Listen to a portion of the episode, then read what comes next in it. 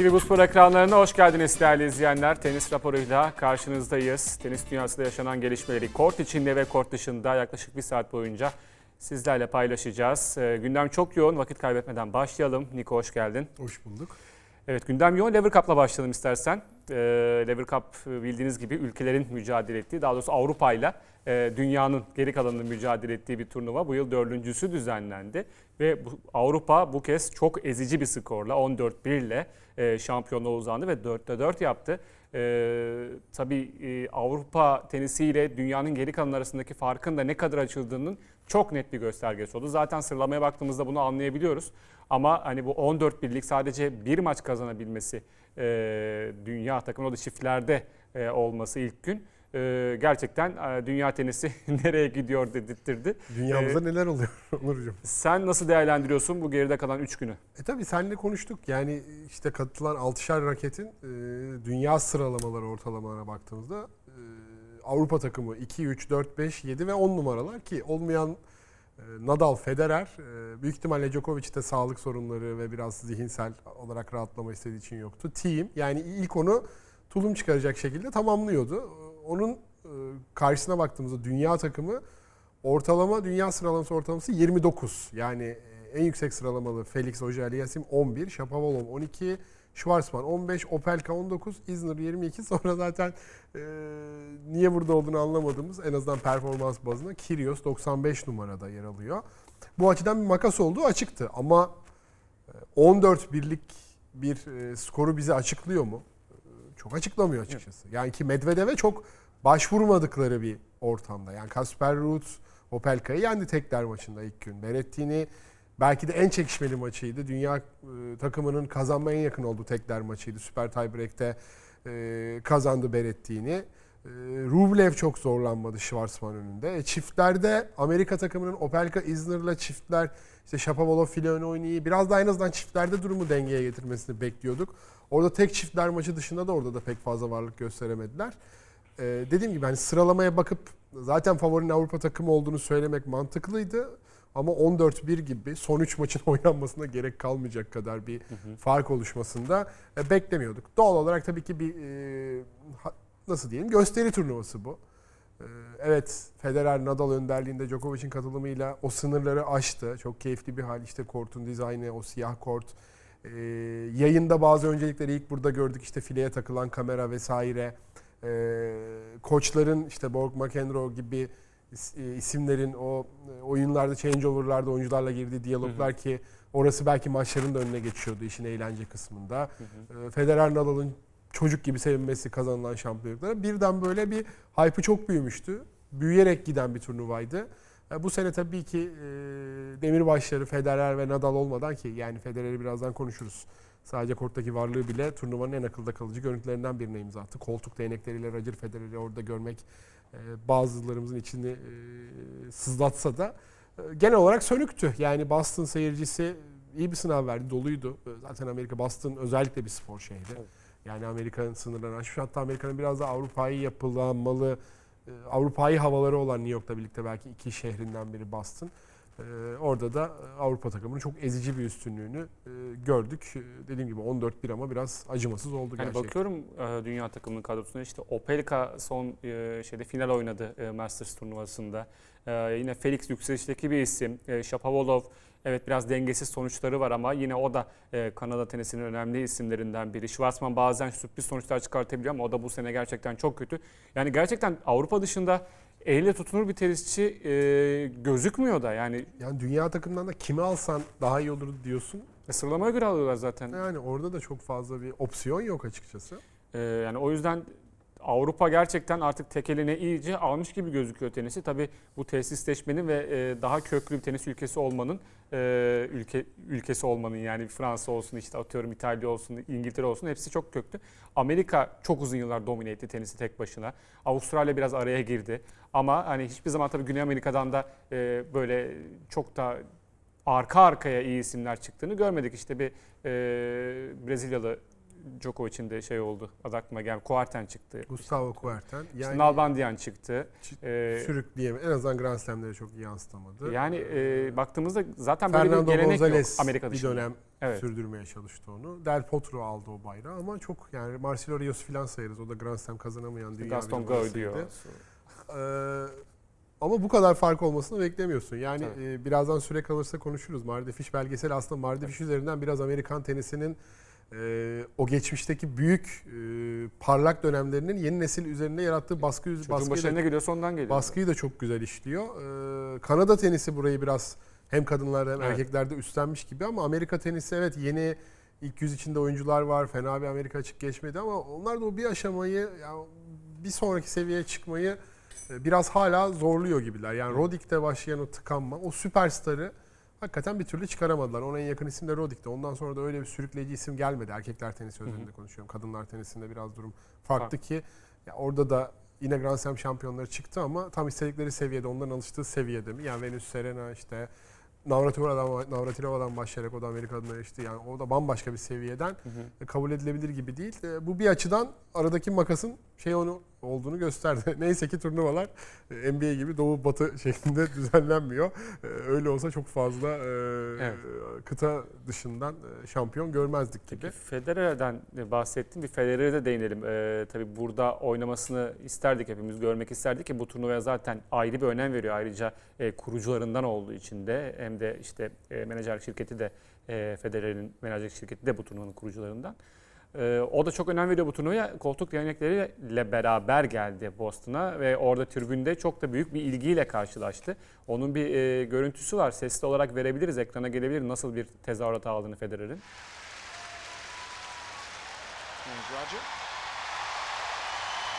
Team Europe leads three games to one. Yani inanılmaz bir görüntü. Sonrasında Rod Laver de ekrana geliyor. Yine bir alkış tufanı kopuyor. Ee, gerçekten hani tenis adına e, bambaşka bir isim. Artık tenis tenisler üstü bir isim Federer. Ee, onu da zaten burada anlıyoruz. Ee, tabii koltuk değnekleriyle görmek dediğim gibi biraz iç burkuttu, iç buktu. Ee, Güzel bir kelime kattım. Kutlu. İç buktu e, Federer'i öyle Yani ben görmek. bu konuda şöyle tweet de atmıştım. Biraz e, bize şeyin ön izlemesini yaptırdı maalesef. Federer üzerinde biraz o e, artık çok uzak değil Federer'in e, tenisi bırakacağı gelecek. Ne yazık ki maalesef. Ve hani e, büyük ihtimalle bıraktıktan sonra da bir süre daha en azından bir iki sene daha katıldığı böyle her turnuvada, her organizasyonda işte o büyük ekranda görüntüye geldiğinde, adı bir şekilde anons edildiğinde bu tarz sevgi gösterilerine mazhar olacak kendisi. Biraz böyle o günler aklıma geldi. Hüzünlendim. Ama hala bir umut olması. Kim paylaşmıştı? Federer mi? Nadal mı? İkisinden biri story atmıştı bugün. Belki gelecek sene çiftlerde oynarız Hı. diye. E, Umuyoruz yani. Öbür cephede de işler karışık. E, Bir yandan üzüyor. Bir yandan Federer'in ne kadar sevildiğini hakikaten e, bu sporun üstünde de figür olduğunu gösteriyor. Yani şurada varlığı bile turnuvanın aurasını ilk gündü bu. ilk gün. Hatta ilk tweet attığında Boston'dan turnuvadan önceki gün hemen böyle bir şeyi yükseldi turnuvanın da. Bir sürü farklı açıdan o koltuk değnekleriyle e, görüntülerini görmek biraz içimizde burktu. E, yalan yok. Ya Ki zaten Yani turnuvanın ama- biraz şeyini yükseltmek için geldiğini düşünüyorum ben orada. Evet Hani yoksa o halde bu kadar onurunu şeyini kurtarmak için geldi biraz. Kesinlikle. Kesinlikle öyleydi. Ee, en azından kendi adına e, koltuk değnekleriyle bile beklediği katkıyı, etkiyi yaptı orada bir şekilde turnuvanın tanıtımına. Ama dünya takımı çok fazla yardımcı olmadı ona. John McEnroe'nun da artık e, sorgulu. Ülkemizde olsa kovulmuş muydu ikinci Lever Cup'tan sonra? Tabii ikinci Lever Cup'tan sonra göremezdik. Yerine kardeşi önce geçici Kendi- olarak kardeşi yani gelirdi. Kendi çıkıp oynasa Opelka'dan falan iyi performans sergilerdi. Tabii ki heyecanlanıyor insanlar ve birden yani çok şey e, ya e, mesela NBA'de yıllardır yapmak istedikleri şeyi yeni yeni yapıyorlar ya işte son çeyrek e, aldım verdim yapıyor oyuncular falan bir hava kattılar. Yani Lever Cup'ta bu organik şekilde gelişti. Hı hı. E, beklemiyordunuz. Yani Kyrgios ağlamıştı ilk sene hatırlıyorsan tiebreak'te Federer'e kaybetti. Tamam o bir kerteriz noktası Kyrgios'un davranışı bir standart belirlemesin kimse için de. E, Bir şekilde yani bu kadar rol yapabileceklerini düşünmüyorum. O böyle dünya Avrupa ayrımı bir baskı ve bir şey yarattı olumlu manada. Rekabet katmayı başardı. Ha, tek güzelliği bu oldu. Yani tek güzel derken benim adıma güzelliği bu oldu. Ama bu sene işte biraz onu yani o lokomotifi çekenlerin Federer, Nadal Djokovic olduğu da ortaya çıktı. Bu sene o açıdan da biraz sönüktü. yani. 2015-2016 gibi biz TV, TV Bu Spor'da da yayınlıyorduk. Ee, IPTL diye bir e, organizasyon çıktı. Bu e, işte Hindistanlı tenisçilerin e, organize ettiği. E, yani Premier Tenis Premier Ligi'ydi. International Tennis Aynen. Premier Lig. e, yani orada bütün üst seviye tenisçiler sezon öncesi e, buluşuyorlar. Sezonu erken açmış oluyorlar. Tabii yüksek bir meblağ ücret karşılığında. E, buna benzer bir ortam vardı. Hemen Kurallar Amerika açık sonrasıydı o ya. Bir de çok şey atıyordun. Hani bu puan 2 puan olsun diye bir marker verdi onu atıyordun. Yani daha, da- bundan daha eğlenceli bir formattı ama tutmadı. Neden? Çünkü bu kadar fazla üst düzey kadın erkek karışık tenisçiyi e, yani o şey olmadı. Sürdürülebilir olmadı maddi açıdan ve 2-3 sene sonra göçtü zaten. biraz tartışılmaya başlanan bir konu. Kadınların dördüncü yıl sonunda hala entegre edilememiş olması. Ee, o konuda bilmiyorum sen neler söylersin ama hala zaten ATP ile WTA arasında bir takvimsel bazda bir e, standart konsensus olmadığı için. O Ee, esnek biraz olabilir yani burada Ama kadınlar burada da olabilirdi. katılmak isteniyorsa Bu hafta da öyle çok denkleme yoğun gelebilirler turnuvalar yani. oynanmadı. Bir Ostrava'da Ostrava bir turnuva vardı. vardı. Tamam yüksek profilli oyuncular vardı ama yani şimdi Şviyontek'e de e, gel burada oyna desen Lever Cup'ta çok ya en azından bu kadar genç yeni oyuncu çıkartırken bu genç oyuncuları da buraya bir şekilde çift çiftler karışık vesaire gibi o Hopman kupası ruhu yansıtılabilirdi Ha, gibi. arada- Sanki dördüncü yılında biraz o konuda dediğim gibi bunun teknik bir sürü farklı mevzuatı olmuş olabiliyor. Bu denenmiş bir karşılık bulunamamış, red gelmiş vesaire olabilir. Ee, onları haklı tutuyorum. Arka planda neler olduğunu çok bilmiyorum ama yani dördüncü senesinde biraz kadın tenisinde artık bu kadar popüler bir organizasyona bir şekilde bence entegre edilmiş olması gerekirdi diye düşünüyorum. Ya biraz bu e, gösteri işi ya biraz hani business yani o yüzden e, tenis atan bir karşılığı yok tenis olarak bir karşılığı yok. Bu daha çok maddi bir e, eğlence sektörüne ait bir organizasyon gibi bakıyorum ben buna. Yani evet tenisi sevdiriyor, sevdiriyor mu ondan emin değilim. Yani sonuçta e, Federer'i e, Avustralya açıkta mı görsen daha çok tenis seversin, burada mı görsen. Yani burada Federer, Nadal, Djokovic oynadığı için sen bunun içinde bu kadar entegre olabiliyorsun. Bu kadar fazla pazarlayabiliyorsun. Ya da çiftlerde Federer Ee, aynı yerde oynadığı için. Ve. IPTR gibi bu da eğer maddi getiri sağlamazsa iptal edilecek ama tenis öyle değil yani ATP turda e, 4 Grand Slam'de tabii onlar da maddi kar getiriyor ama artık köklü oldukları için e, yani baktığınızda illa kadınlar eklenmeli mi? Bence gerek yok. Bence bu turnuvanın oynanmasına gerek yok ama e, sonuçta bir eğlence sektörü bu da. Eğlence sektörünün bir parçası olarak görüyorum Lever Cup'ı ben. Dilersen maç sonlarına gidelim. Zverev ve Rublev e, çiftler maçında şampiyon olduktan sonra e, bakalım neler söylemişler. Yeah, it's uh, it's one of the biggest junior tournaments in the world. It's Eddie Herr, but uh, we know each other since we're smaller than that. Actually, we played doubles since we're 12 years old. We were fighting a lot more back then than we are now. Uh, we're blaming each other a lot more as well. Um, I don't think I lost one doubles with him where it was my fault, to be honest. So um, I'm happy.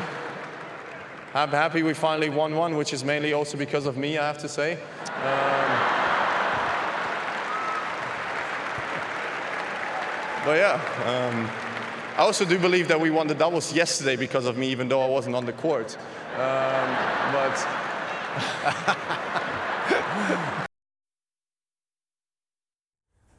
Evet Zverev'in görüşleri böyle gerçekten hani çocukluktan beri tanışıyorlar zaten ve dediği gibi de e, birçok çiftler maçında beraber oynadılar.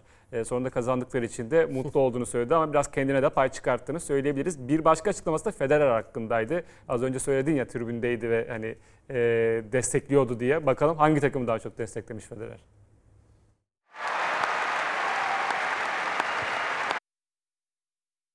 I'd like to say a big thank you to Roger and Tony Godsick who created this event. It's incredible. And second of all, what's it like to be I getting information uh, from both? I saw Roger today was supporting more Team World during our doubles. Maybe he just wanted to see one more singles match. I don't know. I think we're going to see a doubles match to, instead. To be honest, that makes more sense as well because he was trying to confuse me yesterday during the singles as well. While the whole team was telling me to do one thing, he was telling me to do the complete opposite. So now, actually, I understand. I'm a smart guy over there. all right. Ee, Evet aslında hani Zverev'i de gördük aklımızda. Geçen sene konuş, geçen hafta konuştuğumuz için Zverev bu hafta pek üstünde durmak istemiyoruz. Biraz daha kort işine eğilmek istiyoruz. Ee, Ama Zverev'i görmek iyi hisler hala uyandırmıyor bizi. Evet, Komiklikler, şakalar yaparken görmek de öyle. Ama işte buranın da eğlenceli bir parçası olmuş gibi gözüküyor. Ee, Diğer arkadaşlarla beraber ki bir şey vardı. E, John McEnroe dünya takımına şey yaparken, taktik verirken Evet. Zve- Zverev'e çok sinir oldum. E, Bu son puanı oldu onların bir daha alamayacaklar dedi diyor takımına. Opelka'da e, zaten ben de masumum diyor ona inanmayın tarzı bir şey söylüyor. Evet. Yani bayağı o da tur içinde de biraz çatırdamalar var. var var. Haklı. Çatırdamalar. Ama Peki. oraya kadar geldikten sonra orada dile getirmekte. Yani Kyrgios'a geçelim. Farhadi filmi gibi oldu. Herkes haklı. Kyrgios'a geçelim. Kyrgios maç sonrası açıklamalarda bulundu ve ilginç bir şey söyledi. Bunun son Lever Cup olduğunu, seneye katılmayacağını söyledi. Bakın detayına. İstediğimiz sonuç olmadığı kesin ama keyif aldık. Takımın yeni üyeleri Opelka ve Felix'in ilk senesi olmasına rağmen iyiydiler. John McEnroe'nun da dediği gibi 1-2 puan farklı sonuçlansaydı işler değişebilirdi. Benim için harika bir haftaydı. Çok eğlendim. Ama bir daha burada olmayacağım. Gelecek sezon kanepemde Team World'u destekleyeceğim diyor ve devam ediyor. Bu birkaç yılda iyi bir performans gösterdiğimi düşünüyorum. Harika maçlar oynadım. Rajar'a karşı maç puanı gördüm ve artık görevimi tamamladım. Şapo, Felix, Riley gerçekten e, gelecek yıllarda bu takımı taşıyacak. Kendi adıma için ferah, elimden gelen her şeyi yaptım demiş Nick Kyrgios. Emekliliğini açıklıyor Lever Cup'tan. Yani Kyrgios'un genel olaylara bakışını anlatan bir cümle. Ee, Roger Federer'e karşı maç puanı görmeni başarılı olduğunu, e, sanrısını yaratıyor. Tabii ki önemli bir şey ama yani hani bu seviyelere çıkmış bir Grand Slam'de Rafael Nadal'ı yenmiş bir ismin e, bunu bir başarı olarak açıklamasına sunması e, tam Nick Kyrgios kırmak üzereyken tanımlanan rekorlara e, Evet. gösterebileceğimiz bir şey. E, Şaşırmadık. Yani öyle veya böyle biraz daha kendine ufak tefek çeki düzen verdi. O korkunç halini yani Wawrinka olayından sonra daha o seviyede korkunç bir şeyine tanıklık etmedik ama o Pandemi zaten yaradı yeteri- biraz. O zaten yeterince korkunçtu. O zaten hep bu seviyede olsa bu şekilde kabul edilebilirdi. Tabii. Yani ben sürekli stabil, iyi çocuklar olsun e, filan kafasında da değilim. Teniste de böyle karakterler de tüm sporlara biraz lazım. Yani hatta çok fazla sterilleşti. Tüm dünyada tüm sporcular çok fazla sterilleşti. Maç sonu açıklamaları, maç önü açıklamaları hep aynı şeyleri, tek düze şeyleri izlemek, sıkılmak filan e, bir süre sonra şey olabiliyor yani. Röportaj okuyunca da çok inanılmaz beklentiniz olmuyor. Bu tarz figürler yardımcı da olur ama o dengeyi iyi tutturmak gerekiyor. Ee, Yani Kyrgios zaten çok ileri gidecek gibi gözükmüyor performansı. Gerçi sakatlıktan döndü. Fena performansları izlemedik. Bir yenilemeyle 2022'de tekrar kendini ilk 20'ye vesaire atabilecek kapasitesine hala sahip ama fiziksel olarak o treni kaçırıyor. Sakatlıkları falan daha sıklaşacak gibi duruyor sanki. Yani Zaten hani şöyle tenis için bakıyorum. çok şey bir fiziği yok. Ee, Hassas bir fiziğe sahip. Karatsev bu senenin başında çok hiç beklemedik bir şey yaptı. Yani bunu Karatsev yapabiliyorsa Kyrgios isterse yani neler neler Ama yapar. o sakatlık treni erken başladı yani. Kyrgios bu fizikle o kadar hareketli bir tenis oynamak ister istemez zor ve çok e, ekstra efor gerektiren bir şey. Ya değiştirilebilir yani. Djokovic forehandini Öyle. değiştirdi Doğru, kaç doğru. yaşından Ya sonra yani. ama o Olur her şey olur. olur mu? Yani o İstemesi lazım işte en Aynen başta. işte, o, o- yok. o bilinç düzeyine erişebilir mi? Gecikiyor artık. Tren kaçıyor gibi. Yoksa Dimitrov'un da 2017'deki çıkışı tam herkes bitti derken Tabii. e, iyi bir çıkış gerçekleştirmişti. Yani Avustralya açıkta başlayan sezon sonu turnuvasını kazanarak biten e, bir çıkıştı bu. Hı hı. E, Ve Kyrgios'un şimdiki yaştan daha ilerideydi. Yani Evet. Dimitrov kaçlıydı? 91'li 91'li. 26 yaşında 96'lı şey. 26 yaşında üst seviye tenis. işte bir Grand Slam yarı finalinde Nadal'ı 5 sete zorlayacak ki her zaman Nadal ona çok ters gelirdi. Sezon sonu şampiyon olabilecek seviyeye taşımıştı kendini. Yani çok geç değil. Çil için keza belli bir yaştan sonra. Hatta Wawrinka'nın belli bir yaştan sonra sergiye sıçrayış düşününce neden olmasın deniyor. Onlara baktığımızda biraz Bizim böyle bir özelliğimiz var. bakıyoruz. Bu tarz oyunculara bir dokunup bundan bir şey onlar olmaz denilenleri bir çok canlandırdık kazanma kazanma alışkanlığı elde ettikten sonra ben bunu yapabiliyorum deyip gidiyorlar ama Kyrgios zaten öyle değil. Yani Kyrgios, Kazanarak da başladı aslında. Kyrgios zaten kendine güvenen bir isim tenisçi. Zaten kariyerin başında Federer, Nadal Nadal'ı hep yani. kazandı bu tarz maçları yani. Ama işte o istikrarı sağlayamadı. Doğru. Yani o istikrar konusunda yoksa kendine güven konusunda hiçbir sorunu yok. E, Medvedev'e bakalım. Medvedev neler söylemiş? Medvedev'e de fazla iş düşmedi. Bir tane tekler maçına çıktı zaten burada. Hepimiz çok genciz. Bu e, Avrupa takımından bahsediyor. İlk ondaki gençlerden bahsediyor kendi kuşağından. Hatta takımdaki en yaşlı tenisçi ben olabilirim. Mateo'nun doğum günü ne zaman bilmiyorum. Takımdaki en yaşlı isim olmam kulağa çılgınca geliyor. Bence hep- hepimizin genç olması harika. Lever Cup özelinde eğer sıralamamız değişmezse önümüzdeki 10 yıl burada olabiliriz. Bütün e, kupalarımı Monte Carlo'da yaşadığım yerde e, büyük bir vitrinimiz normalde kitapların konduğu oraya koyduk kupaları diyor. Umarım bir gün ikinci hatta üçüncü vitrine de ihtiyacımız olur. Annemlerde de bir iki kupa var. Hatta boyut olarak en büyüğü orada Sydney'de kazandım. Amerika Açık Kupası da Monte Carlo'ya gidecek demiş Dalil Medvedev.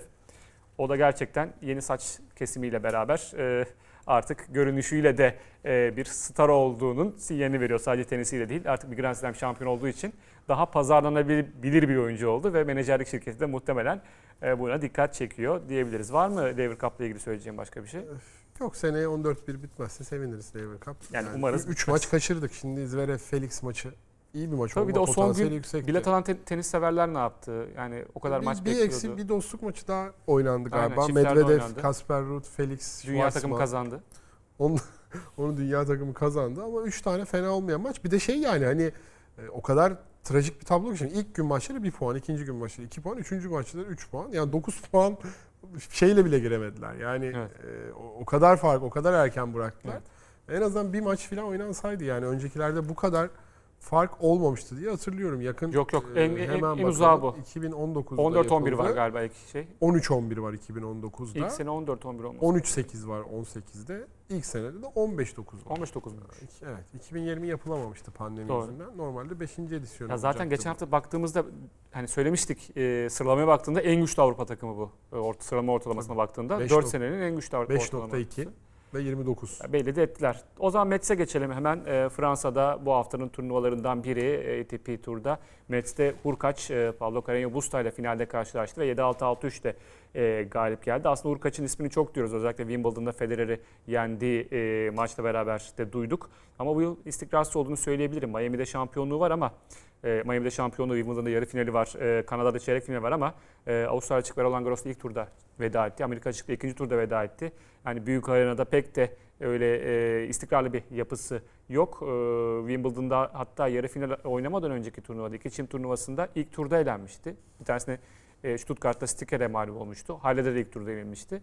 E, ama ondan sonra çok sürpriz bir şekilde yarı final gördü Wimbledon'da. Çiftlerde de kazandı bu turnuvayı Evet. Metz'te. Neler söylüyorsun Urkaç? Evet 2021'deki bu dalgalı performansa ben 3. şampiyonluğu oldu. Ee, Yani bana çok hitap eden bir oyun tarzı yok. Evet uzun fizikli ama Hı hı. o kadar süratli ve bir güç tenisi de oynamıyor. Ee, Biraz daha Gilles Simon'un daha iyi servis atan e, versiyonu diyeceğim kendisi için. Burada temiz bir turnuva geçirdi. Çiftlerde de kazandı. Ee, ama hani o oyun tarzıyla Grand Slam'lerde 3 seti kapatmak uzun ya bilmiyorum çok yani e, kazandığı başarılar vesaire biraz erken e, sivrildi. Sonra bir anda kayboldu. Ee, dediğim gibi ben böyle çok iz, izlerken bana keyif vermeyen oyuncular hakkında çok fazla yorum yapmaktan da kaçınıyorum. Çok fazla o gözle o dikkatle izlemiyorum. Çünkü birkaç tane böyle turda oyuncu var. Manlarino vesaire de çok izleyemem yani açıkçası. Ama e, finallerdeki şeyin performans takdire şayan. Galiba orada e, iyi dört. bir yüzdesi var. 4'te Dörtte 4 yaptı. Hiç final kaybetmedi. Hı hı. Burada hem çiftler hem teklerde iyi geldi. İşte Murray'i yendi, e, Luka Pouille'yi yendi. E, turnuva da zaten fena profilli olmayan bir turnuva. Carino Busta 1 ve 2 numaralı seri başları finalde oynadılar. Biraz daha belki çekişmeli bir final izleyebilirdik. İlk set tiebreak umut verdi ama ikinci seti biraz daha kolay kapattı Urkaç. Ee, İlk maçında burada wild card'lı bir tenisçiyle oynadı Puyi ile. İkinci turda yine wild card'lı bir tenisçi Murray ile oynadı. Üçüncü turda elemelerden gelen e, Goyovcik'le oynadı yanılmıyorsam. Ee, yani en büyük maçını Yani sonda yaptı akılda zaten. kalan yormadı işte yani. Murray'nin ilk turda e, Hugo Humbert'i yenmesi Evet. oldu. Artı en döndüğünden bu yana yendiği en yüksek sıralamalı Evet. tenisçi oldu. Ee, Monfils'in hayat belirtileri göstermesi var yine. Paris ve kapalı kort sezonu onun biraz daha etkin olduğu e, turnuvalar yaklaşırken e, bir ara hakikaten artık o da tenisle ilişkisini bitirmiş gibiydi. Çok tanınmayacak haldeydi özellikle yaz sezonunda ama Hı hı. e, tekrar e, yaramış gibi sanki ona evlilik. E, oradan da iyi bir toparlanma, yarı final gördü. Yarı finalde iki tiebreak'le kaybetti. Yakın bir maçtı. Carino Busta'ya karşı. E, sevdiğim bir oyuncu, sevdiğimiz bir oyuncu. Onu da turda sürekli böyle çeyrek final, yarı final seviyesinde görmek hoşuma gidiyor benim açıkçası. Murray hakkında da geçen hafta konuştuk. Buraya trenle gelmişti. Hatırlıyorsanız bir sürü fotoğraf çekilmişti hayranlarıyla. E burada üst üste iki maç kazandı ki bu sene ATP seviyesinde ikinci kez bunu başarıyor. Wimbledon'da Otte'yi yenmişti hatırlıyorsan ikinci Hı hı. turda muhteşem maç sonrası. E, üçüncü tura yükselmişti. İki maç orada kazandı. iki maç burada. Bir de sene başında galiba bir tane bir Biella'da Postmisil de rahat geçti. Challenger e, Challenger şampiyonluğu ya da finali var e, sene başında. E, ATP seviyesinde ikinci defa bu sene kazandı iki maç üst üste ki e, çabalamaya devam etmesi hem tenis için hem bizim için e, güzel e, diyebiliriz. E, o zaman Mets'i de böyle kapatalım. Astana'ya geçelim. Astana'da da e, iki tane ilk kez final oynayan tenisçi. Evet. E, Won Sun Wu ile James Duckworth karşı karşıya geldi ve aynı skorla bitti. Mets finaliyle 7-6-6-3. Ee, Won da Güney e, Kore tenisçi 97'li. E, Duckworth 92 ile Avustralyalı. E, ikisi de ilk e, finallerini oynadılar. E, Won Son Woo Duckford geçen hafta TED Open'ı galiba kazanmıştı. Hı hı. Ee, oradan buraya zaten çok da uzak olmayan mesafe. Ee, Şey, e, Won 6-3 geriye düşüyor tiebreak'te. Üst üste 5 puan kazanıyor. İkinci setin başında servis kırdırıyor. Oradan dönüyor. Yani e, pek de geri adım atmamış burada. E, önemli isimleri de mağlup etti aslında. Yani Donskoy'dan sonra 3-7 ve 2 numaralı seri başıları e, Lajovic, Jere ve Bublik'i mağlup etti ki e, bu seneye kadar e, yendiği en yüksek e, sıralama tenisçisi 49 numaraydı. Burada onu da geçti. 34-35 numaraları yendi. Ve kariyerinin en yüksek basamağına 57. sıraya yükseldi. E, Kore'nin bir numarası herhalde artık. Yeon Chung olabilir doğru. ortalarda Doğru e, yok çok uzun süre. Kore'nin bir numarası nasıl bir e, belirleyici faktör bilmiyorum ama doğrudur. E, uzun süre çünkü Kore'nin iki numarasıydı. Yeon Chung'un gölgesi şöyle arkasındaydı. küçük bir bilgi vereyim sana. Hikaye mi? Hikayeli mi? Hikaye, hikaye zamanı. Gönder. ee, ondan önce ATP seviyesinde şampiyonluk kazanan tek bir Güney Koreli var açık çağda. Yılı kaçtır sence? 1950 Yok, açık çağda kadar değil. 70 78 Yok, mi? 2003'te 2003 kim? evet e, Lee Huyun Taik diye e, bir Güney Koreli. Hiçbir çağrışım yapmadı. E, 2003 Sydney'i kazanmış. Juan Carlos Ferrero'yu yenmiş finalde. Wow. Tabii ondan önce de 2001'de Houston'da final oynamış. Andy Roddick'le kaybetmiş. Hı hı.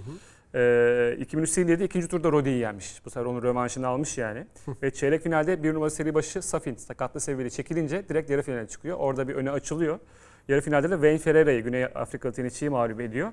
O turnuvada Federer 4 numaralı seri başı ve ilk turda mağlup oluyor. Kime? Arjantinli Franco Scagliari'ye. Böyle de Güzel, bir serbest hikaye şey. zamanı. Wikipedia mıydı? 7 şeyde hep birine ulaşıyordun. Şey IMDB, IMDb değil. IMDb'de IMDb'de Kevin Bacon. Kevin Bacon ulaşıyordu evet. 7 başa bak her yere Federer'e ulaşma versiyonunda Evet, yapmış olduk bunu böylelikle. Bu beni şaşırttı yani Federer o sene ilk Grand Slam'ini kazanıyor. Yani zaten 4 numaralı seri 2003'ü başı. biraz sallantılı ama ya. Wimbledon'a kanalize gibiydi sanki Hmm. o sene. 2004'te asıl onun gerçek dominasyonu e, başladı sayabiliriz aslında. Orada Yon, Avustralya. Chung'un var şampiyonluğu ama şeyde Next Gen turnuvası olduğu için ATP sayılmıyor. Sayılmıyor. O yüzden 2003'e geri dönüyoruz yani. Di Taik, Di Hyun Taik'e. Bu turnuvada da Karasya 1 numara seri başıydı. E, ilk maçında Rus Warrior ikinci turda mağlup oldu. E, yani sezon başında sürpriz form yakaladı evet ama e, ben şeye bağlıyorum biraz da. Yani hiç bu kadar fazla bu seviyede maç oynamadı. Yani iki sene önce zaten geçen sene Evet. pandemi Bu zamanı var. çok şey Baktım sanki. 2019'da toplam 60 maç oynamış ama ATP seviyesinde hiç maçı yok. Hı hı. Ee, iki tane eleme oynamış sadece. Ee, geçen yıl 47 maç oynamış. Sene sonuna doğru ATP seviyesi görmeye başlamış. Ee, St. Petersburg'dan wildcard almış. Astana'da ve Sofya'da da elemelerden gelip ana tablo görmüş. Bu senenin başında Avustralya açıkla beraber de e, işte bu seviyeye çıktı. E, ama hani e, artık yavaş yavaş özellikle Madrid'den sonra e, Fransa açıktan sonra da seviyesini yavaş yavaş düştüğünü söyleyebiliriz. Ben bunu açıkçası bu seviyede çok maç oynamasına ve vücudunun buna alışık olmamasına bağlıyorum ama e, bilemiyorum açıkçası gerçek nedeni nedir? Musetti de aslında fena kura yoktu. Belki yolu açık gibiydi. Cere'ye kaybetti. O da biraz ilerleyebilirdi. Ama bu yaş grubu için de normal. Ee, Benoit Per yine şaşırmadı burada. Ee, Seri başı olarak gelip Gerasimov'a kaybetti. Hı Yani çok zaten üst seviye bir e, turnuva değil. Bir numaralı seri başı dünya 25 numarasıydı. Ee, sürpriz bir şampiyon çıkardı ee, diyebiliriz Astana'da. Yani bir tane de İstanbul'da şöyle bir 250'lik yapsaydık tam bu dönemde takvimde. Hani fena Antalya'da yaptık, İstanbul'da da vardı ama gitti. Ee, inşallah gelir diyelim. Ostrava'ya geçelim kadınlara. Ostrava ve sonunda üç ünlem var biliyorsun öyle yazıyorlar. Ee, Neden? kont- Var mı tarihsel bir... Yok, Ostrava hani ünlem anlamında böyle biraz vurgulu söyleyeyim diye herhalde. Kontavet Sakarya'yı 6-2-7-5'te mağlup ederek şampiyon oldu. Kariyerinin 3. bu yılki ikinci şampiyonluğu ki zaten e, bir ay önce, 4 hafta önce de şampiyon olmuştu. Son 13 maçının da 12'sini kazandı. İlk şampiyonluğu 2017'de Ertegun Boş'ta gelmişti çim zeminde. Bu yılda Cleveland'da e, kariyerin ikinci şampiyonluğunu yaşadı Kontavet, e, Estonyalı tenisçi. Acayip bir performans yani arka arkaya yendiği isimlere bakınca. Evet. Ee, Ağustos'ta da bir turnuva kazanmıştı. Üst üste 6 final kaybettikten sonra üst üste ikinci turnuvasını kazandı ve set kaybetmeden işte Badosa'yı yendi, Bencic'i yendi, Kvitova'yı yendi, darmadağın etti. Kriste'yi yendi. Ee, hiç Sakari karşısında da 6-2-7-5 yani bir e, 5-1 öndeyken iki kere üstte servis kırdırdı Bencic maçı var. Hı hı. Onun dışında da sürekli e, oyuna dikte eden bir yapı var, yapısı vardı. Son bir ayda iki kupa. Ee, çok etkileyici bir performans. Yani biz onu biraz daha hani bu performansla toprak sezonunda gösterse daha az şaşırdık. Toprakta her zaman Hı hı. e, en iyi oyunlarını toprakta sergilemiş bir oyuncu. Ama son 13 maçta 12 galibiyet. E, Bir tek yanılmıyorsam US Open'da e, Świątek'e kaybettiği bir 3. tur maçı var bu 13 maçlık seri içinde. Orada da biraz talihsiz kura olmasa sanki biraz daha ilerleyebilirmiş gibi. E, kariyerin en olgun dönemlerinden birini geçiriyor herhalde. Çok etkileyici bir performans burada da açıkçası. Sakarya'da Rabat'tan sonra 2019'da ilk finalini oynadı ve yenilmesine rağmen kariyerinde ilk defa ilk ona girdi e, Evet. Sakarya. Onun için de büyük başarı. Yunan tenisi adına da hem kadınlarda hem erkeklerde ilk onda bir tenisçileri olması açısından önemli, büyük bir başarı ki Fransa açık ve Amerika açıkta yarı finaller oynadı tabii ki e, Sakarya. Bunu da altını çizelim. Kadınlardan devam edelim. Simona Halep e, koçundan ayrıldı. E, tabii İlginç. 6 yıl 6 yıllık bir birliktelik e, ve çok da büyük başarılı imza atmışlardı Darren Cahill ile beraber. Yani e, işte 2015 yazında başlıyor. E, sonrasında e, tabii öncesinde e, Halep birkaç yıldır ilk 5'te ama bir türlü o Grand Slam ve bir numarayı elde edemiyor. Ve biraz da tabii kariyerin ilk döneminde e, kendine çok yüklenen, e, yaptığı hatalardan sonra negatif olan bir isim. E, Darren Cahill ile beraber e, yavaş yavaş e, bunu da geliştirdi. Darren Cahill e, Adidas'ın oyuncu geliştirme programındaydı. Program kapatıldı ki o programdan bir sürü tenisçi çıktı. Çiristey olsun, Ivanovic olsun. E, e, o program kapatıldıktan sonra da e, Halep'in 2015'te full time koçu oldu Darren Cahill. E, tabii Cahill'in Halep'in oyununu geliştirmesinin yanı sıra mental açıdan da e, oyuna bakışını da değiştirdik. Özellikle e, bu yönüyle Halep e, o Grand Slam'lere ulaşmayı başardı ki hatırlayacaksın 2017'de Miami'de bir, bir şey var. E, set arasında koçunu çağırıyor, Cahill'i çağırıyor. Halep ve e, çok negatif konuşuyor kendi hakkında. Yani yapamayacağım, edemeyeceğim. Derin Cahill de her zamanki gibi ona e, telkin etmeye çalışıyor bazı şeyleri. Ondan sonra e, Cahill bir blöf çekiyor ve ayrılıyor Halep'ten. Halep şöyle açıklıyor o zamanı. Yani çok korktum. Yani gerçekten ne yapacağımı bilemedim ve bir şeyleri değiştirmenin zamanının geldiğini anlayıp değiştirdim. Sonrasında beni izledi bir Fed Cup maçında koçum. Zaten ama sürekli telefonda konuşuyorlarmış o sırada. Ve "A, tamam geri dönüyorum demiş. Döndükten sonra zaten 2018 Fransa açık. Sonrasında e, 2019 Wimbledon. E, iki Grand Slam şampiyonluğu, dünya bir numarası. E, arada yine 2019'da bir ayrılıyorlar. Derin Cahill de bunu şöyle anlatıyor. E, eve gittim diyor işte. Kızım tabii çok sevindi e, aslında. Ağladı sevinçten diyor. Sürekli vakit geçirecek olmamıza. Ama bir yandan da kızdı Simona'yı bırak- bıraktığım için diyor. Ailemiz için de çok önemli bir isim aslında Simona Halep diyor. Ee, yani gerçekten Halep'in Grand Slam kazanması, ekstra bir adım atmasında çok önemli bir isimdi Darren Cahill. Şimdi bundan sonrasında ne olacak Simona Halep için bakacağız. Sen neler söylüyorsun? 6 yıl uzun bir süre yani arada fırtınalı e, bir uzatmalı ilişki gibi olsa da e, uzun bir süre gerçekten. Hı hı. E, yani e, Simone Halep'e katkı, katkıları aşikar. E, onu bir nok bir seviyeden, tıkandığı bir seviyeden bambaşka bir seviyeye taşımasına çok büyük ya- yardımda bulundu. Hani bir Roland Garros şampiyonluğu herkes bekliyordu Halep'ten ama Wimbledon'da o finalde Evet, Hale- e, Serena Williams'a karşı yaptığı Hayatının şeyler maçı.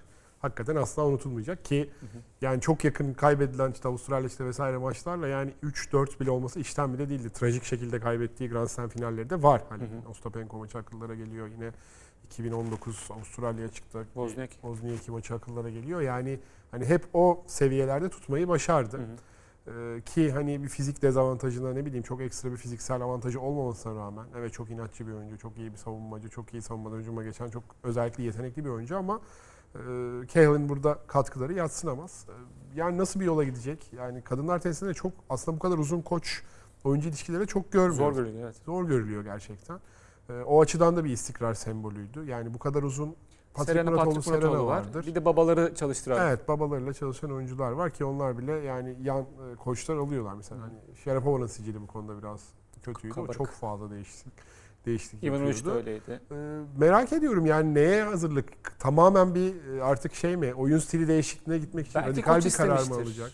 Yani o açıdan da bakmak lazım. Belki Doğru. koç yani pandeminin artık. genel olarak insanlarda nasıl etkiler bıraktığını da çok hala çözemiyoruz. Seyahatler vesaire iyiden neye yıpratıcı, yorucu bir hal aldı. Tam olarak bittiği de söylenemedi. Aşılar olundu filan ama Hı hı. yani herkes iki doz oldu. Bunların da bir süre sonra etkinliği nasıl sürecek vesaire. Bu konuda da bazı bilinmezler var. Çok öyle baloncuk gibi patladı ve yok oldu denecek Tabii. bir durum da yok ortada. Ee, dediğim gibi 6 senede biraz hani artık şey bir süre. Yani Uzun. raf ömrü raf ömrü gelmiş gibi. İki taraf için de yenilik e, aranacak gibi duruyor. Bir noktadan sonra ya futbol takımlarında da böyledir. Yani belli bir süre sonra sizin takımınıza, oyuncunuza katacağınız şeyler e, duraksar. Sizin koçunuzdan alacağınız şeyler duraksar. Yani e, verimsiz olmaya başlarsınız birbirinize. E, bu konuda da biraz sanki artık bu şeyin sürenin uzunluğunun ve yeni bir başlangıç yapma arzusunun. Yani kadınlar tenisinde yeni bir dönem var. Yani tam bir böyle net bir şekilde bir e, masa yumruğunu vuran bir e, aktör yok. Bir süre daha da olacağı benzemiyor. O Halep tecrübesiyle şeyle şurada bu bir iki yıllık boşlukta e, bir şansının daha olabileceğini düşündü belki. E, Öyle bir karar aldığını düşünüyorum. Merakla bekliyoruz. Kimle anlaşacak, nasıl bir yol. Evlendi bu arada. E, Balayını Bodrum'da yaptı. Bodrum'daydı. Hemen Türk ajan, internet ajanları bir iki fotoğraftan oteline kadar bulmuşlar. İnanılmaz bir Kendi başarı. teklemişti zaten. Ama ilk fotosunu da teklememişti Doğru. galiba. Sonra oradan e, teklemeye başladı. E, Ona da mutluluklar dileyelim. Bir başka ayrılık. Raducanu da koçundan ayrıldı. Amerikatik şampiyonunun hemen ardından O ve ilginç. açıklamasında dediği şey e, bu seviyede deneyimi olan bir koça ihtiyacım var. Gerçekten çok zor bir konuşma oldu benim için ama Andrew Richardson'dan ayrıldı e, Raducanu ki 10 yaşından beri e, tanışıyorlar. Yani 8 yıldır aslında çok 10 yaş deyince sanki 20 yıldır falan tanışıyorlarmış gibi ama 8 yıldır tanışıyorlar. Şey, Mehmet Altıparmak'ın sürekli Süper Lig'e takım çıkarıp e, alt ligde devam etmesi gibi bir durum Niko. Bayrak ve futbol analojilerine hoş geldiniz. Yani öyledir ama Süper Lig'e çıkarsın kadro komple değişir. Antrenörle yollar ayrılır. Yani mantıklı yani bu seviyeye şimdi gelebileceğini kim tahmin edebilir? Kimse. Ha direkt yolların şimdi ben e, antrenör abimizin de biraz kendi şeyini bildiğini düşünüyorum. Tabii. En azından onun bir şekilde ekipte yani onun üstüne daha yetkili, tenisin tek yetkilisi kıvamında biri gelse onun da itiraz etmeyeceği.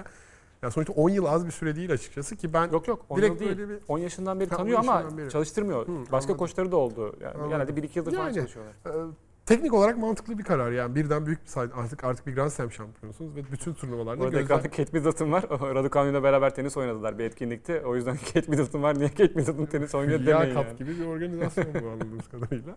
Ee, e, anlaşılabilir bir karar. Evet. Ee, belki dışarıdan bakınca vefasız ve gaddar gibi gözükse de e, yani tenis e, ve profesyonel sporlar bu tarz duygusallıklara çok yer olmayan şeyler. Detay bilmiyoruz. Yani bir şekilde ekibinde belki yer almaya devam edecektir Ha, antrenörü. evet belki. Ama, Ama, yani yani dediğim gibi artık yeni bir süreç başlıyor. Emma Raducanu da gözler olacak. Favorilerden biri olarak katılacak artık turnuvalara. Avustralya açık yeni bir sezon. E, ona da zihinsel olarak da onu bu- buraya hazırlayacak bir ekiple çalışmaya başlaması lazım Andy gibi. Murray'nin Raducanu'ya bir öğüdü var. Ee, çok kimseye kulak asma ama benden öğüt istersen e, her zaman vermeye hazırım diye. Onu bir görelim 14 numaradaki VTR'mizi. E, yönetmenimden rica edeyim. Bakalım Andy Murray e, Raduca- Raducanu hakkında neler söylemiş.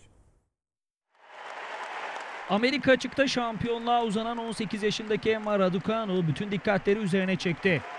Britanya tenisinde 44 yıllık hasrete son vererek ilk kadınlar şampiyonu olan genç raketin bu başarısı tüm ülkeyi de heyecanlandırdı. 2012 Amerika açıkta şampiyon olarak erkekler tenisindeki 77 yıllık hasreti dindiren ve erkeklerde kupayı kaldıran Andy Murray vatandaşının yardımına hazır. Metzdeki turnuvada oynayacağı ilk maç öncesi BBC'ye konuşan Murray, Emma'nın yaptığı inanılmaz ve umarım daha fazlasını başarır. Eğer benimle konuşmak ve destek almak isterse her zaman telefonun ucunda olacağım. Ama her maçından sonra galip gelsin ya da kaybetsin, fikir belirten adam olmayacağım çünkü hiç yardımcı olacak bir durum değil ifadelerini kullandı. Kendi gençliğinden örnek veren Britanyalı raket, eski Britanyalı tenisçiler her maçtan sonra ne yapmam ya da ne yapmamam gerektiğini söylediğinde bu hiç hoşuma gitmiyordu. Hiç istemediğiniz zaman size öğüt vermeye devam ediyorlar. Bugün bile bunu rahatsız edici buluyorum şeklinde konuştu. Evet Murray de aslında kendi e, tenis geçmişini düşünerek ve eski tenisçilerin bu öğütlerinden ne kadar sıkıldığını düşünerek Raducanu'ya böyle bir şey söylüyor. E, ki zaten Murray'in de ne kadar e, bütün tenisçilerin haklarını kadın, e, erkek, genç, yaşlı demeden e, gözettiğini biliyoruz. Bu arada Raducanu için Derin Cahill belki gelebilir diye düşünüyoruz ama boşta şu anta. Çok saçma olur bence hemen Halep'in, Halep'ten sonra Raducanu'ya geçmesi. E, Naci Sears boşta. O da eski e, yine Ivanovic ile çalışmış, Antko- Antkova ile çalışmış. Sonra Kontaveit çalıştırmış bir koç. E, veya işte Patrik Muratoğlu belki her genç yükselen, sivrilen ismin yanında gördüğümüz Patrik Muratoğlu e, atlayabilir. Ona biraz daha ona özel bir Ama yani bu turda e, deneyimi olan, şampiyonluk yaşamış bir koç istediğini biliyoruz Raducanu'nun. Wozniacki bu arada bir çıkış, ilginç bir çıkış yaptı ve sosyal medya hesabından e, son bir maç yapacağını, veda maçı yapacağını söyledi. Onu da bir izleyelim bakalım neler söylemiş Wozniacki. Hi everyone, I am so excited to announce that we found a date for my final match in Copenhagen. It's going to be in Royal Arena February 9th, and it's going to be against my great friend Angelique Kerber. Last time we played each other, I lost, So I'm going to work really hard to get my revenge, and I can't wait to see you all there for an amazing night and a great party and some unbelievable tennis. See you there. Evet Wozniacki de e, 2019'da bıraktı değil mi? Ya yoksa 2019'da bıraktı tabii. E, Pandemiden iki sene oldu. önceydi. Yani artık yani çocuk da e, yaptı E, ve son bir veda maçı Kopenhag'da oynamak istiyor. Kendi evinde Kerber'le karşı karşıya gelecek. E, tabii tenis için önemli bir simaydı Wozniacki. Şöyle bir veda bir maçı yakışır kendisine. Serena kankasıyla belki. Kerber'le yapacakmış. Kerber'le. Hmm. Serena, Serena da olabilirmiş. evet, Serena gerçekten olabilirmiş. Niye? Belki Serena'nın takvimi uymadı. Aynen. Evet Mardi Fish demiştik. Mardi o zaman yavaşça Evet, e, o konuya girelim. E, belgeseli yayınlandı Mardi ve e, daha çok e, yani bu tenisçilerin e, zihinsel sorunlarıyla ilgili e, birçok belgesel son zamanlarda yayınlanmaya başladı. Hani ben Mardi Fish belgeselini anlattığı konudan daha çok e, yani teknik anlamda e, çok beğendim bir kere. Yani onu söyleyeyim kurgusu falan harika bir belgesel. Ee, iş, çok önem- önemli, inanılmaz bir iş çıkarmışlar. Anlattığı konuyu da yani son bir iki senedir artık yavaş yavaş e, ana maddemiz olan bir konu. Tenisçilerin ve sporcuların mental sağlığıyla ilgili. E, tabii pandemiyle birlikte artık normal vatandaşlar da e, bu mental sorunu hissetmeye başladı. E, o yüzden böyle sorunların anlatıldığı içeriklerin de e, artması sayıca e, tesadüf değil. Şimdi Mardi Fish'i e, herkes tanıyor yani tenis e, rapor izleyicisi tanıdığı için pek Mardi Fish'in kim olduğunu konuşmayalım ama hani Andy Roddick de aynı zamanda çıkan ama başarı anlamında Roddick'in arkasında kalan bir isim. 2010 gibi de fazla kilolarından kurtulup 14 kilo verip forma girip bir anda yükselişe geçen bir isim. Tabii neden e, tenisi bıraktı peki? O da belgeselde anlatılıyor ki zaten biz biraz biliyorduk. Ee, öncelikle bir kalp sorunu vardı, e, taşikardi sorunu vardı.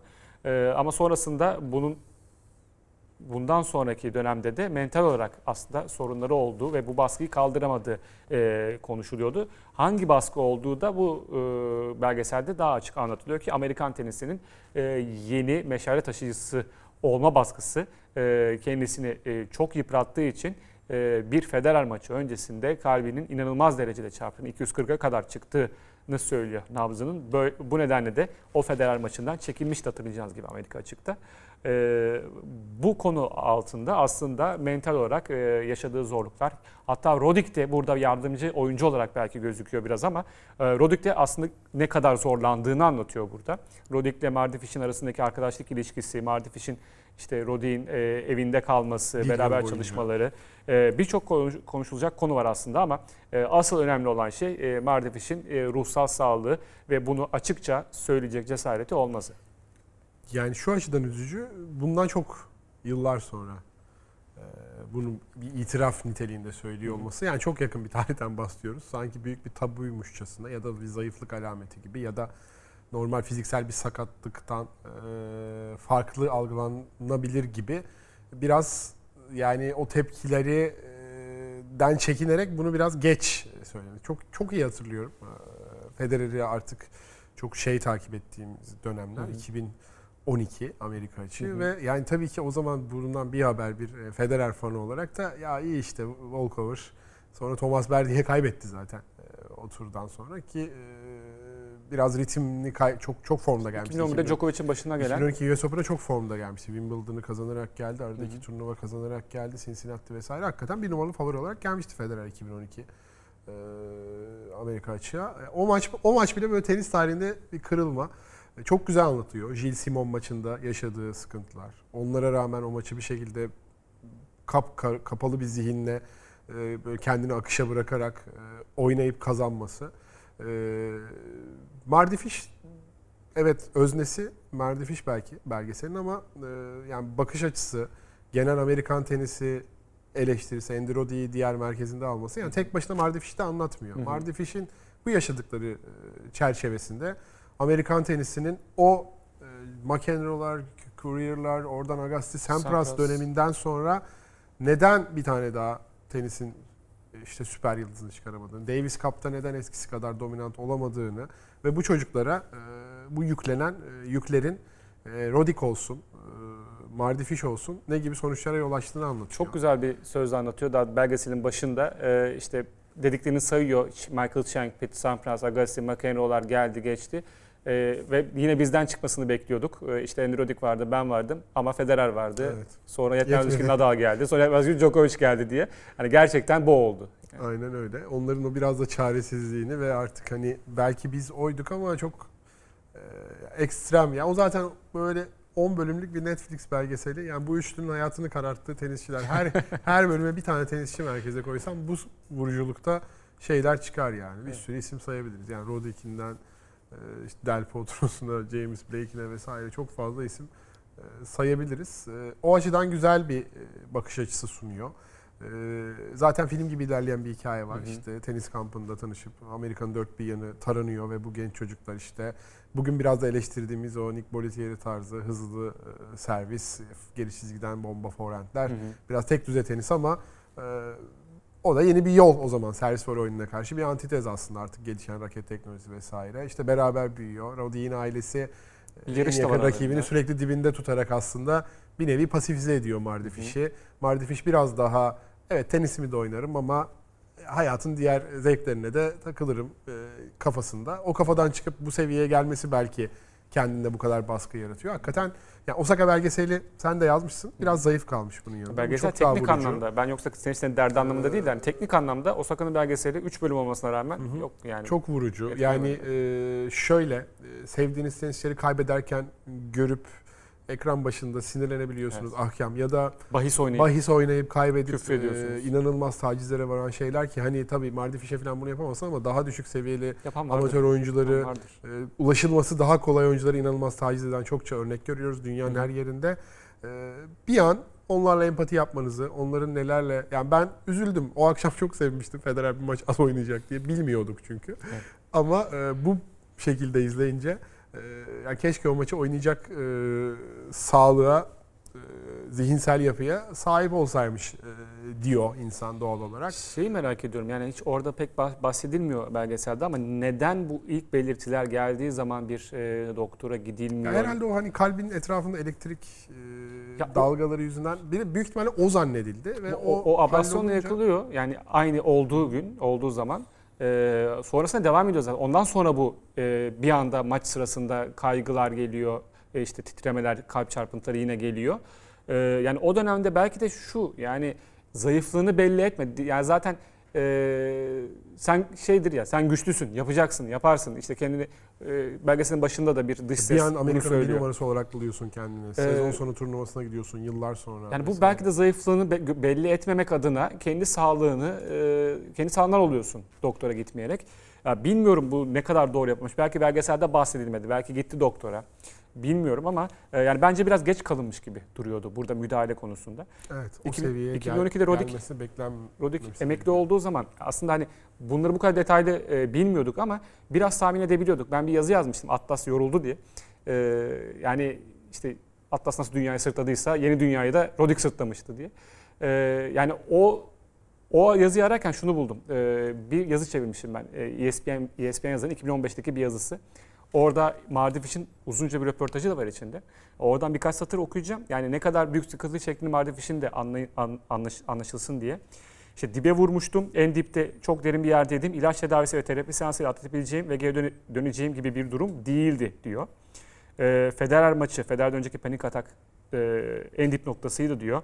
O gün öğleden sonra eve dönmek için uçağa binmeye çalıştık. Kapılar kapandı ve gidemeyeceğimi anladım. Tanrı'ya şükür ki eşim yanımdaydı. Çünkü uçaktan inmem gerektiğini birine söyleyecek cesaretim olur muydu bilmiyorum. Utanç vericiydi. Valizlerimi uçakta bıraktık ve başka bir zaman geri alırız dedik. Eve dönmek için bir uçak kiralamak zorunda kaldım. Çünkü ticari uçakla dö- dönemeyecektim diyor. Yani panik atak aslında insana yani bunu yaptırabiliyor kaygı bozukluğu. İşte nefes alışverişim düzenli mi? Soluğum kesilecek mi? Ambulansa ihtiyacım var mı? Çok mu fazla yedim? Ee, çok mu fazla içtim? Kalbiniz artık duracak seviyeye gelmesinden endişe edeceğiniz şekilde hızlıca atmaya başlıyor e, diyor. Ve bu da tabii kendisine bir e, ne oluyoruz, ölüyor muyum tarzı bir kaygı e, durumuna e, neden oluyor. İşte eşiyle birlikte sinemaya gitmek bile bir sorunmuş. En yakın çıkışa oturuyorlarmış. E, bir şey olursa çıkmak için. Sadece kortla sınırlı bir durum da değil. Tabii tabii tabii yani sadece gündüz gidebiliyorlarmış. Yani çok büyük bir sorun. Gün, sadece kort içi değil, günlük hayatını etkileyecek bir sorun. Ee, ve bence de biraz geç kalınmış burada Ya da müdahale için. belgesellerde bazen böyle vuruculuğu artırmak adına şey vardır. Bu bilirsin. belgeselde geçmiyor, kendi röportajı bu. Hı, hayır hayır. Yani belgesele yansıtılması açısından diyorum. Vuruculuğu mesela neydi Searching for Sugar Man'de de hani Evet. arada Avustralya falan da konserlere gitmiş aslında ama Hı hı. hani e, gitmemiş gibi gösterirler ya kurguda. Biraz o tarz bir şey olabilir. Bunda da bir sakınca yok. Zaten dikkat çekmek istediği anlattığı şey çok farklı.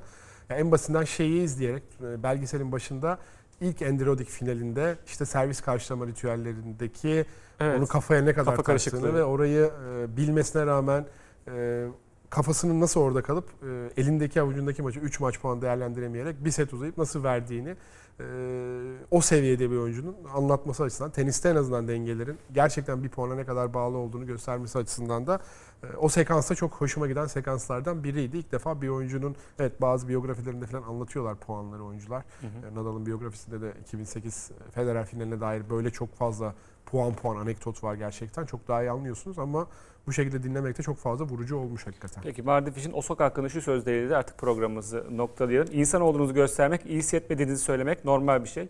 Eğer sadece basınla konuşmamak için Osaka hakkında söylüyor. Eğer sadece basınla konuşmamak için turnuvadan çekildiğini düşünüyorsanız çok naifsiniz ve mental sorunların bir insana neler yapabileceğini anlamıyorsunuz demektir. Adınız ve mesleğiniz önemli değil. Kimse baskı ve stresten muaf değil e, diyor Mardifiş. E, bu soruna dikkat çekiyor. Böylece bu haftaki programımızın sonuna geldik değerli izleyenler.